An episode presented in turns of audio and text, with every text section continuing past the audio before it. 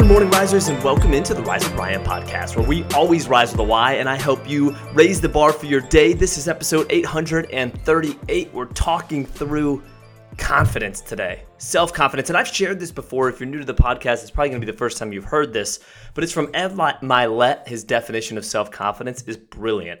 Here's what he says He says, self confidence is really, is really someone who keeps promises to themselves. Self confidence is someone who keeps promises to themselves. He says this self confidence is your reputation with you. And if you got a great reputation with you, and you know that you can trust you, you're not concerned with what other people think. That's brilliant. So here's my challenge. If we believe that, and, oh, and maybe you just go through this challenge and see if you think that's the truth, if it's been true in your life. Find an area of your life where you're concerned with what other people think of you, because that's going to be likely an area where you lack some confidence. Do you find what Ed shared to be true? Have you broken promises to yourself in that area? Do you have a great reputation with yourself in that area? If not, that's okay. But you need to identify this. What promises did you break in that area that caused you to have a negative reputation with yourself in that area?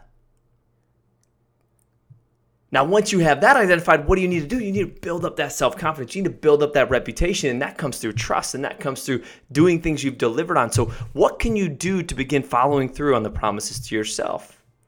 Start small and then build on that. Keep those promises to yourself. Think about this externally. If you say somebody has a great reputation, it's likely they're consistent. They're following through. They do what they say they're going to do, not just over a short period of time, over an extended period of time, not just when they feel like it, but they do it regardless of how they feel. You say that person has a great reputation. What's your reputation with you? What is it? This is a great place to start. If you are not happy with your reputation with you in a certain area, you need to build that confidence. Start small, keep those promises to yourself, and then over time, just like an external reputation, your reputation with yourself will continuously improve. Your identity will become stronger and your self confidence will thrive. Risers, thank you for tuning in here today. I hope you have a fantastic day. Build up that reputation that reputation that you deserve to have, it's there for the taking. Why not start today? You got this. Rise up.